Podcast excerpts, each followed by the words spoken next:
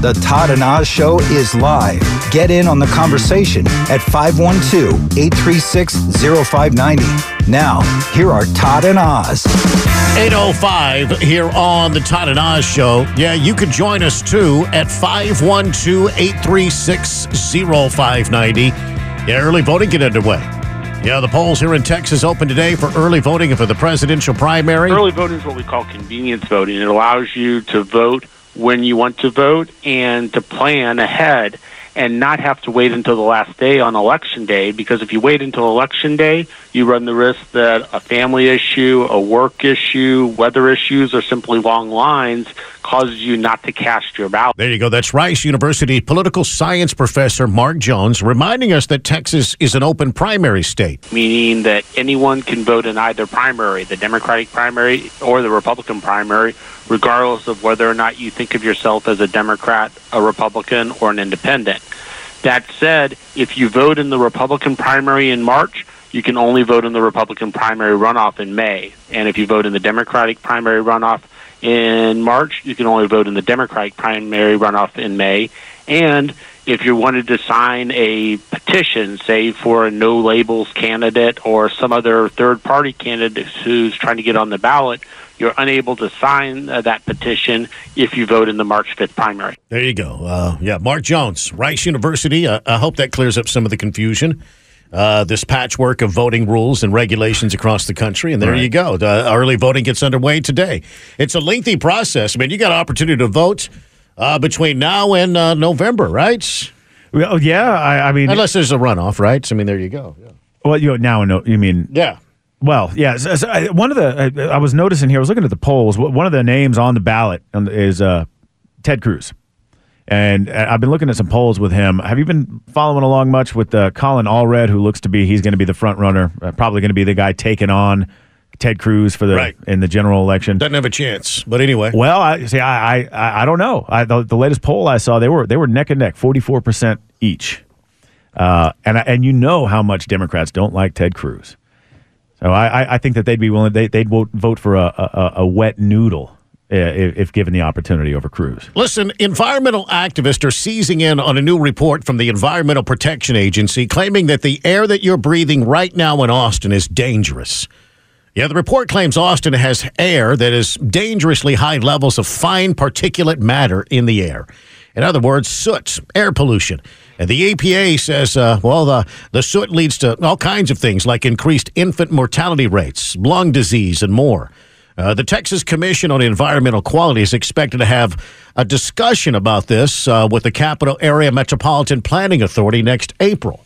Yeah, so we can talk about, hey, your buses are spewing out too much fine particulate matter into the air. How do we stop this? Yeah. Is this something you walk around afraid of every day? Because I don't believe that I am at all worried about microscopic dust particles and soot. I hadn't thought about it. I'm only thinking about it because they have a story in the news, and I'm probably not going to think about it tomorrow. I don't think I will. I mean, because some of this is maybe smog, tailpipe emissions, but other is just dust in the air, stuff that's blown around.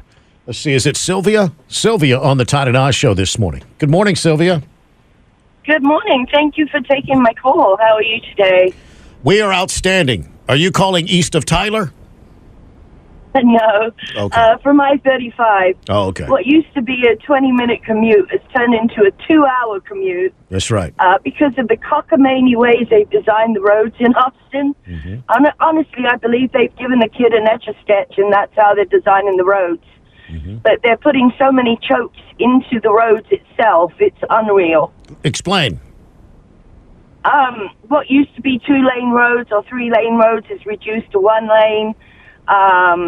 Where you used to be able to go straight, you have to go around, make turns, like up at Palmer Lane, you have to make a turn and then find another way back to I-35 if you haven't got onto the access road. It's just ridiculous. Yeah. So what solutions would you like to see? Do you want to see less traffic out there, more public transportation? Do you like this I-35 overhaul? TxDOT is working on what would you like to see changed out there? I'd like to see more straight shots, stop reducing lanes to from 3 to 2 or 1, stop putting in all these bike lanes and bus lanes and everything else, It's just choking up the traffic. Yeah. All right. That train chokes up a lot of traffic too. When it's passing there, especially there on Airport Boulevard, you could get stuck at the light there for 10, 15 minutes. It seems like forever. And you could look in either direction. There's cars backed up for as far as you can see. Yeah. Wait for the train to go by. Yeah. There's a track like that over on Duval also that just drives me nuts. Yeah. It is 8:10. You could jump in here at 512-836-0590 here on the Todd and Oz Show. And, still some talk about Ukrainian aid. In fact, foreign aid for Ukraine, Israel, Taiwan, and the possibilities of addressing the border issue as well. It's something that's being discussed. Republicans are pushing for it. Jump in here at 512-836-0590 here on the Todd and Oz Show. Here's Ryan Schmelz. President Biden tells reporters he's happy to meet with House Speaker Mike Johnson, who says he's been requesting a one-on-one meeting for weeks to discuss border and national security. After the Senate's attempts to pass a border security reform bill failed, House lawmakers think they have the best chance to get a deal done. I like the idea of trying, right? Homeland Security Committee Chairman Mark Green says he's working on a border security deal with a bipartisan group of lawmakers. Meanwhile, a group of centrists are trying to rally support on their $66 billion military aid bill that includes Ukraine funding and would bring back the Trump-era policy Remain in Mexico, which requires asylum seekers to wait in Mexico until their immigration trial date. In Washington, Ryan Schmelz, Fox News. Yeah, Mexican officials have previously rejected the idea of bringing back the Remain in Mexico policy. And, jump in here at 512-836-0590. Meanwhile, this the looming offensive in Rafah, Israeli forces continuing to prepare for some sort of offensive in Rafah. And the Biden administration is now calling for a sensible ceasefire, if you will. Mm-hmm.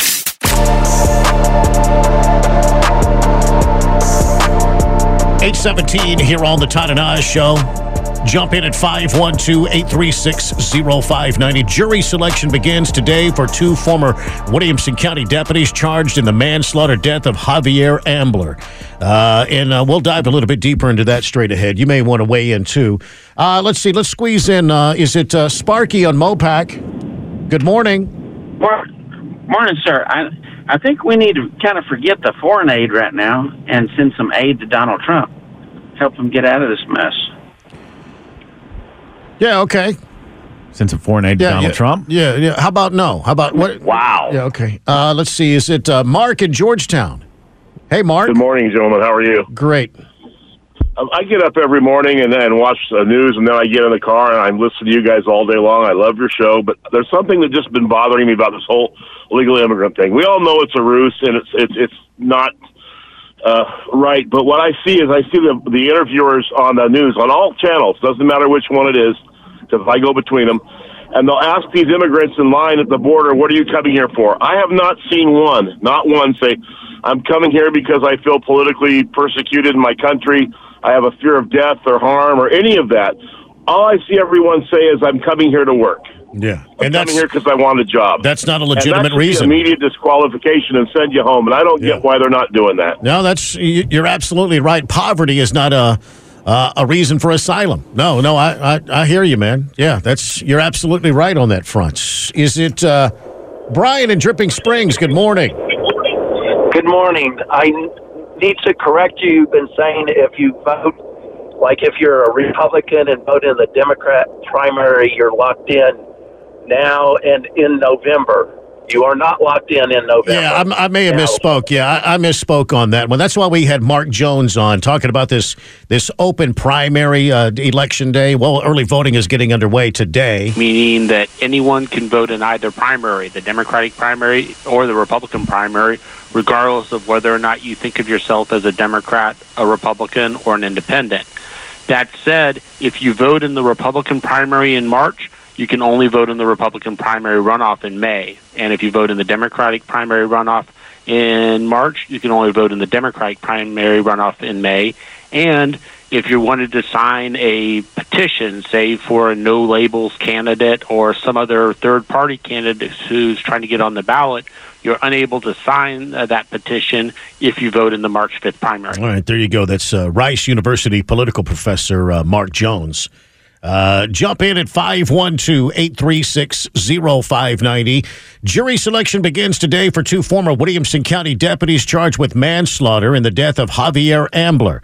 Ambler, a former postal worker, died during a high-speed chase in March of 2019 with former Williamson County Sheriff's deputies James Johnson and Zachary Camden. It was a 22-minute high-speed chase. That's right, through two counties. It ended in a crash. It ended in North Austin. Johnson and Camden were also being filmed at that moment on that reality show Live PD, which at the time aired on A&E. And the footage of this incident never aired on television, and it was reportedly destroyed. And prosecutors claim that Johnson and Camden acted recklessly in restraining Ambler while using a stun gun, which occurred after authorities say Ambler said he could not breathe and had health conditions. This according to the indictments. He's a big boy. He's a big one. He's a big guy. Well, and you know, when police are arresting people, they make comments all the time. Oh, I can't breathe. Oh, my arms hurt. Oh, and most of the time they're just hamming it up. You know, how are the cops supposed to know that he had congestive heart failure? Well, Ambler was obviously reckless. Sure, he was. He led police on a high-speed chase through two counties for 22 minutes. Earlier this month, attorneys for Johnson and Camden appeared before the 299th District Court. And during that hearing, the prosecution and the defense expressed they wanted to clarify what they could and could not be said during the jury selection in court. Now, those attorneys also wanted to ensure that two other cases connected with Ambler's death only be mentioned as needed during Johnson and Camden's trial. And this comes after prosecutors and the defense said that they needed more time to prepare for the trial of former Williamson County Sheriff Robert Chody and the former county prosecutor Jason Nassour. Both were charged with tampering with evidence related to Ambler's death. Possibly, I guess they're accused of destroying the video. That's what that's as the story goes. Yeah. They got rid of it. Now, following the jury selection for Johnson and Camden, the trial set to begin February the 26th. A spokesperson for the district attorney's office said in a statement, "The Travis County District Attorney's Office is committed to seeking justice on behalf of Javier Ambler and his family, and is ready for trial." All right, look. This guy, he led cops on a 22-minute high-speed chase through two counties. What do you think? Are they're going to be happy when they... Oh, Mr. Ambler, thank you for finally pulling over. We really appreciate you doing us that service today. Of course not. He's going to get yanked out, and rightfully so. And he did struggle, and he did fight with the cops. Taser was probably necessary because he wasn't complying with them. I'd have gotten tased if I acted the way Javier Ambler acted that night. You know, anybody would have. So they just came out and they filed that with a new misdemeanor assault charge. Yeah, they tried to add an assault charge to it because I have a feeling the prosecution is not confident with their case. They know their case is weak. Yeah. And Doug O'Connell, one of the attorneys, has indicated he feels the same. You know, so I think that Camden and Johnson will probably end up walking here, and I think they should. I don't know these days, man, with some of these juries and some of these DAs. I don't know, man. I think I'm just going to leave it up in the air on this one, right? Well, I mean, you do have Jose Garza out there saying, well, you know, we're committed to seeking justice on behalf of Javier Ambler's family. Yes. So, you know, that they're going to do everything they can to, you know, make it stick. Well, jury selection is getting underway today. And so there you go. This could take us several weeks. I think the bigger question, honestly, the bigger question is not whether, you know, these men are guilty of manslaughter, because I firmly disagree that they are. The bigger question is what happened to the footage of Javier Ambler, because, you know, you have to guess that somebody out there actually still has it. That's the kind of footage that somebody's going to hold on to. Yeah, I don't think it's completely erased. Yeah. And I'm only saying that just based on my years in the business. Well, and human nature is often to collect morbid stuff like that. Oh, hey, man, you know what? Nobody knows I have this, but I got Javier Ambler's death right here. Yeah. You know, but... somebody at A&E has it. Probably. But, you know, what role did Jason Nassour and Robert Chody play in its disappearance? You know, that's, I think, the bigger question here. Well, and I guess they're alleging that Nassour and Chody erased the video. Is that what they're alleging, or at least ordered somebody to erase the? That's the allegation right there. Yeah, those are the insinuations that I've picked up on here. So it's that to me, that's what I want to know where the footage went. Yes. You know. It is 8:26. Jump in here at 512-836-0590. There's an 11-year-old girl that's been missing from Texas since last Thursday. We're going to update you on that story, and maybe get to the bottom of some of this. It's a real tragic story. This missing girl, 11, was due to catch a bus, but never showed up, I guess. Yeah, police here in Texas, they're pleading for information on the whereabouts of an 11-year-old who vanished 4 days ago. As authorities said, the SUV belonging to a man arrested on Friday may have been involved in her disappearance. Audrey Cunningham, last seen at her home in Polk County, Texas, about 7 o'clock in the morning that Thursday, and was due to catch the school bus, and, she didn't get on board, and she never showed up to school that day. That, according to the Polk County Sheriff's Office in a statement. Now, an Amber Alert was issued. She's only 4 foot tall, blonde hair, blue eyes. Last seen wearing black pants and a black jacket, if you will, or a shirt, and maybe and black tennis shoes. Don Stephen McDougal, he's 42. He was arrested Friday on suspicion of aggravated assault in what authorities said was an unrelated incident, but they believe that he may be involved in some of this. 8:34 here on the Todd and Oz Show. Yeah, you can jump in at 512-836-0590. Ray in Pflugerville wants to weigh on this story. Jury selection getting underway for two former Williamson County deputies in the death of Javier Ambler. He led police on a 22-minute high-speed chase through two counties, crashed out, and he was pulled out of the vehicle, handcuffed. He was tased before that. So there was a struggle. There was some fighting going on, and, well, he ended up dying. Mm-hmm. And Ray is in Pflugerville, wants to weigh in on the story this morning. Well, thanks for taking my call. I really enjoy listening to your show in the mornings. Well, the whole thing is this. Everyone seems to forget that police are there for a reason, to uphold our law and protect us. If we choose to ignore what they're asking us to do and we run, we forfeit all our rights. Mm. Why? We're breaking the law. We're not following the authority, what they're telling us to do. We're endangering other people. Mm-hmm. So this guy, Ambler, it's a done deal. He's dead because his actions.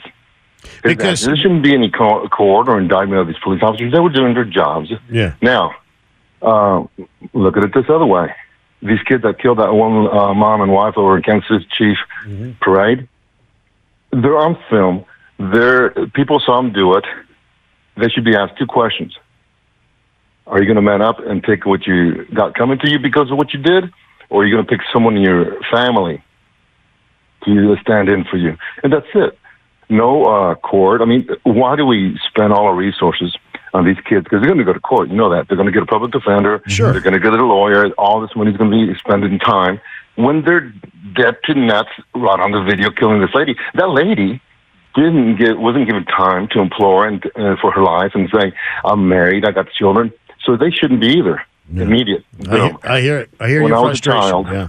Yep. Yeah, I agree. No, I agree with you. Whenever we're encountering police, Javier Ambler had a responsibility to de-escalate the situation, too.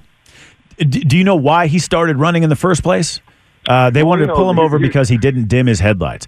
Because of that... it doesn't matter. I'm sorry to interrupt you. It doesn't matter. Yeah.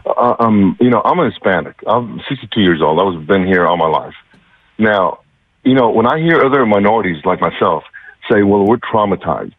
When I was a child, this happened and that happened. I'm afraid of police officers. Well, now you're an adult, and you're driving a car. You're living in society. It's your responsibility to go get help for that post-traumatic disorder or whatever. Just man up and just say, hey. Yeah. Well, that's kind of what I was getting at. When I was saying that it was just it was simply a matter of he didn't dim his headlights and the deputies wanted to pull him over and because of that, something so simple as him just pulling over and saying, "Oh, I'm sorry," probably would have just gotten a warning for it. But instead, he chose to run over something so simple that he could have been a man about and just pulled over and accepted. Yeah, you're right. Sorry. He made it into something completely bigger and different. Yeah. That's not even part of the story anymore, right? Yeah. You're right. Absolutely. Jump in at 512-836-0590. The state of Michigan is asking residents to help house illegal immigrants in their homes and to help resettle them into society as the crisis on the southern border continues. Yeah, the State Department of Labor and Economic Development said volunteers who wish to participate must commit to at least 90 days as part of the Refugee Support Program. Now, according to the story, Poppy Hernandez, the Global Michigan Director from Michigan's Equity and Inclusion Office. Of course, it's always from there. Yeah, she says programs like this welcome Core Advance to the official Global Michigan's mission to make Michigan home and opportunity for the immigrant, refugee, and ethnic communities. That's their goal. So this is now the second state that I've heard of. That's right. I've heard of officials asking... saying, hey, listen, we've got a real problem. Can you got a spare bedroom you can put these illegal immigrants in? Here's what she says in the story. She's quoted saying, expanded refugee resettlement pathways empower more Michiganders to support our state's growing refugee population and build a more welcoming and inclusive Michigan for all. How about that? You know, I've heard some stories, they're so desperate to get people into homes. I've heard some stories out of Massachusetts where people would sign up, and within less than an hour of them just saying yes, they got a family of like four that they knew absolutely nothing about at their doorstep. Sponsors would be expected to support newly arrived refugees by greeting them at the airport, securing and preparing initial housing.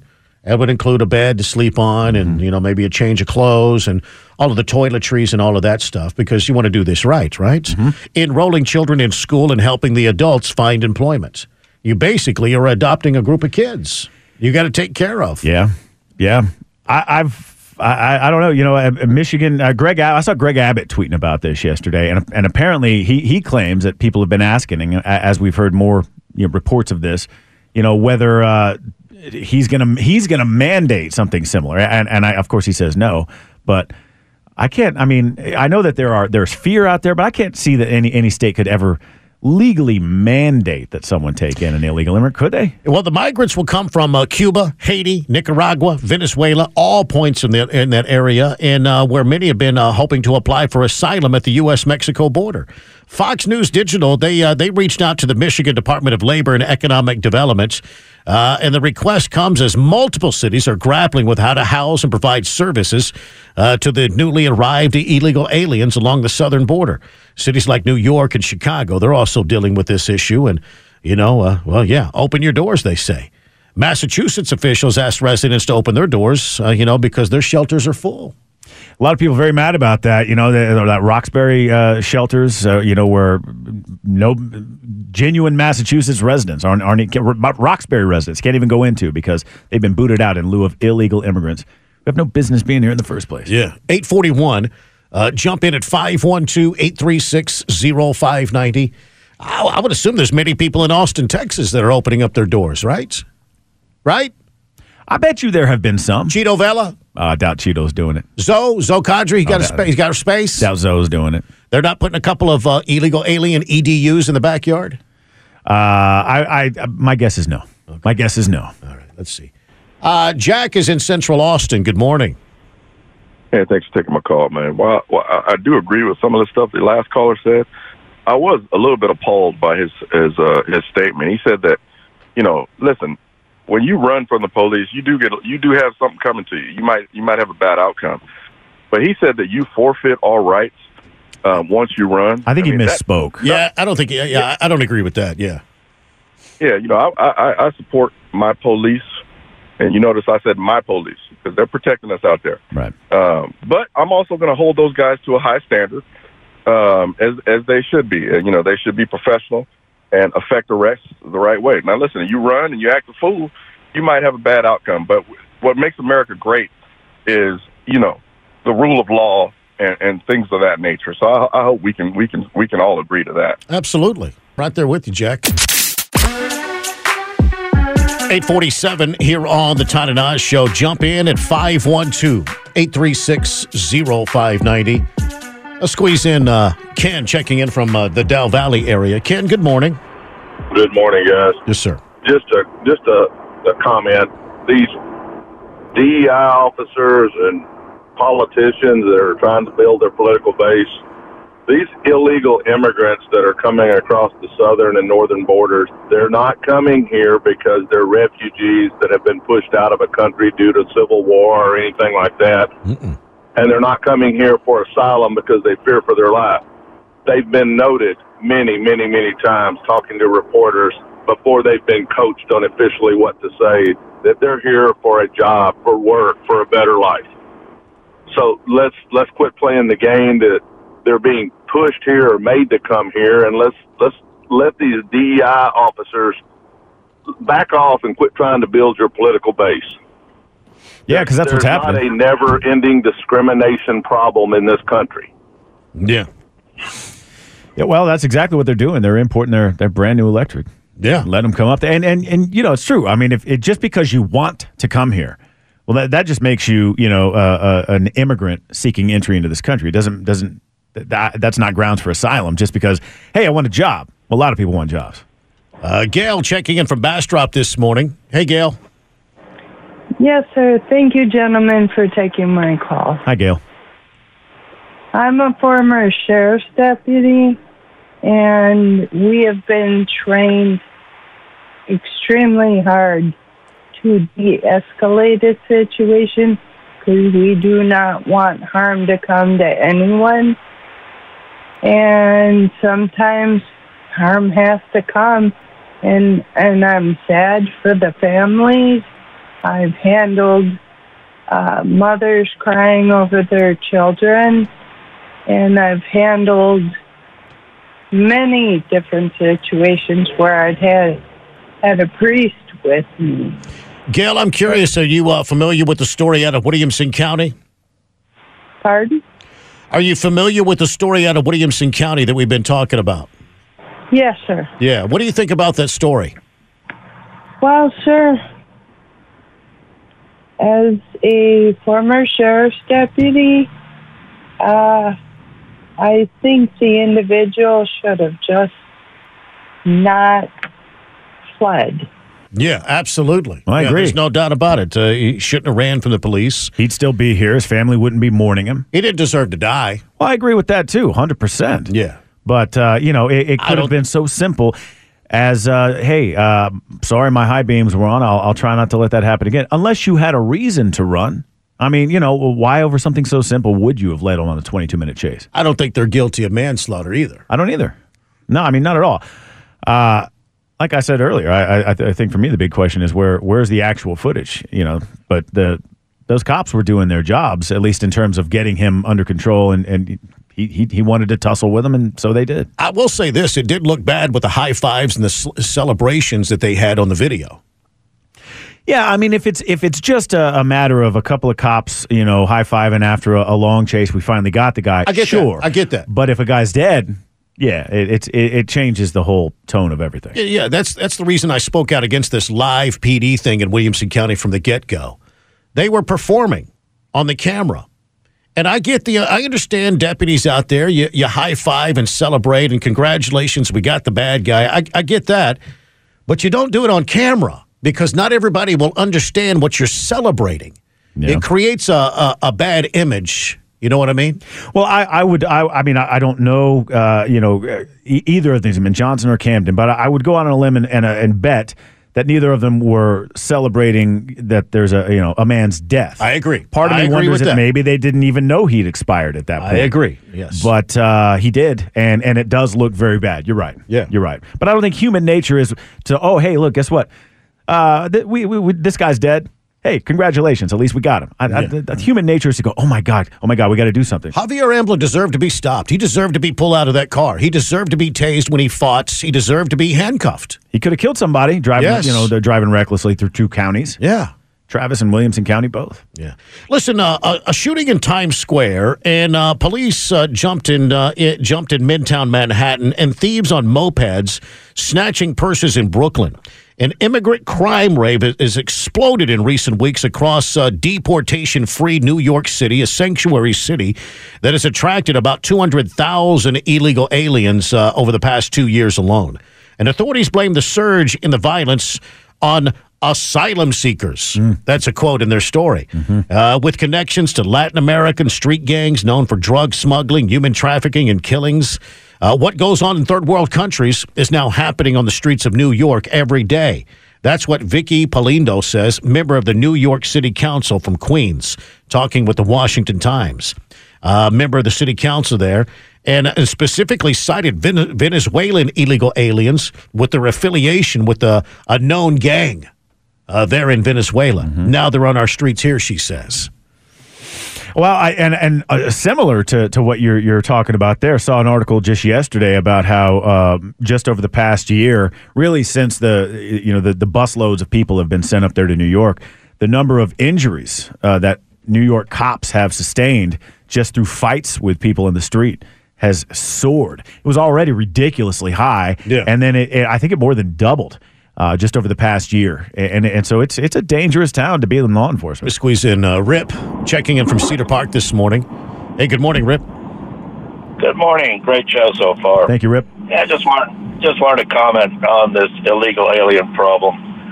I watched on YouTube James O'Keefe. I'm not sure if you're familiar with him. Yes. They do this investigating reporting. Project Veritas. Are you talking about the video where they were down on the border talking with the Syrians?